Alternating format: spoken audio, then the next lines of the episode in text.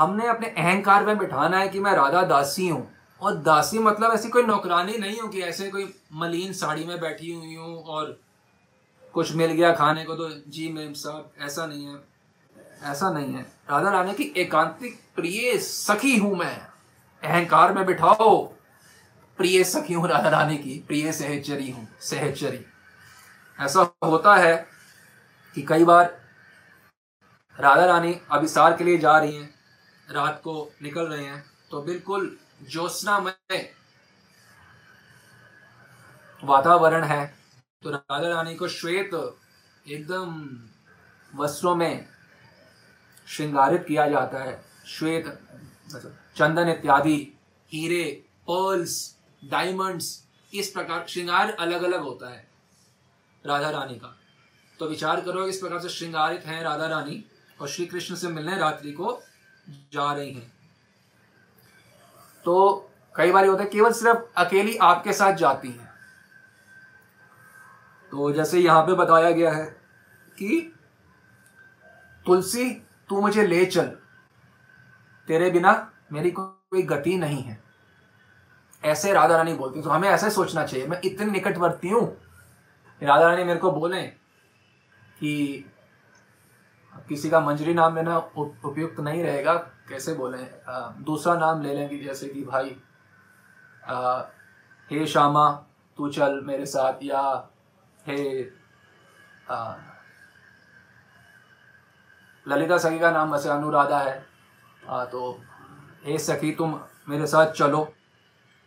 तो तुझे छोड़ मेरी कोई गलती नहीं है तू मुझे साथ ले चल। तू मुझे ले चल।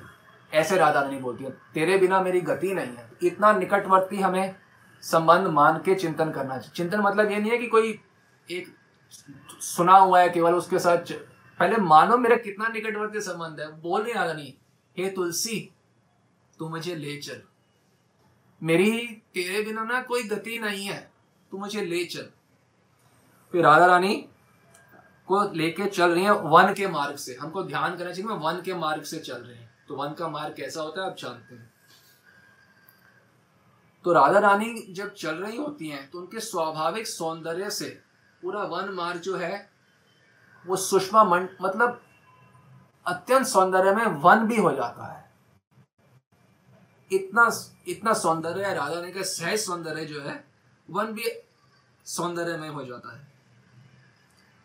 और राधा रानी डर के चल रही होती है कि कोई हो ना, कोई हो ना तो इस प्रकार से जब डर रही होती हैं तो आप देखती हैं, तुलसी उनको देती हैं और अभय दान करती है।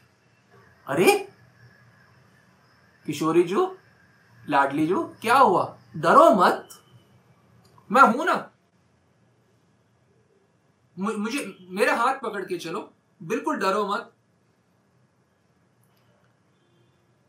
जब तुलसी की वो बात सुनती है राधा रानी तो उनकी ओर देखती हैं। तो फिर उनका डर हटता है। तो आप चिंतन में ध्यान करो कि राधा रानी का डर हटा आपके ये बोलने से। तभी तो आपने बोला बारीकियों पे ध्यान दो चिंतन में। स्व, स्वामिनी जी को अभय दान करती हैं कौन? एक किंकरी यानी कि आप जो यहाँ एंजाइटी में पड़े हुए हो राधा रानी को अभय दान करते हो। आपको कौन आप तो अभय दान राधा रानी करेंगी ही सही। तो आपकी बात सुनकर राधा रानी आश्वस्त हो कि हाँ अब कोई डर नहीं तो साथ में चलती है। ऐसे आश्वस्त होती है। तो जो पूरे विश्व के आश्रय हैं, यानी कि श्री कृष्ण, जिनसे भय भी भयभीत रहता है, साक्षात भय भी भयभीत रहता है, भागवत का कथन है,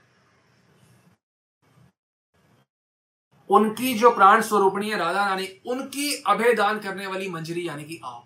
सोचो आपकी क्या पद है। आप जो सकल विश्व को अभय दान करते हैं, उनका, उनकी कल्याणी, की भी कल्याणी आप बन रहे हो अभय दात्री बन रहे हो। प्रेम दात्री की अभय दात्री आप बन रहे हो।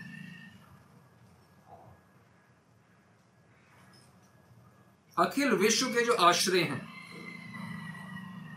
उनका, उनको अभय दान करती है राधा रानी। उनका कल्याण करती है राधा रानी। उनका कल्याण अभय दान कर रहे हैं आप। अशोक वृक्ष वल्लरी वितान मंडप स्थिते प्रवाल वाल पल्लव प्रभारुणांग्री कोमले वराभ्य स्फुरत करे प्रभूत संपदालय। कदा करिष्यसि हम कृपा कटाक्ष भाजनम। वराभ्य स्फुरत करे। प्रभूत संपदालय सबको तो बराबर राधा रानी दान करती हैं, उनको हम अभय दान कर रहे हैं। अभय वो सबको अभय दान करती हैं। हम उनको अभय दान कर रहे हैं। सोचो मंजिल का क्या पद है। हमें क्या पता है? क्या, कहाँ पहुँचने का अवसर मिला क्या जड़िए स्त्री पुरुष के चक्रों में पड़े हुए हैं? मनुष्यों के चक्रों में। मनुष्यों के छोकरों में, छोरों में। क्या, कहाँ पे मूर्खता के वश हम अपने चित्त को डुबाए हुए हैं? कितना मूर्खता का कार्य कर रहे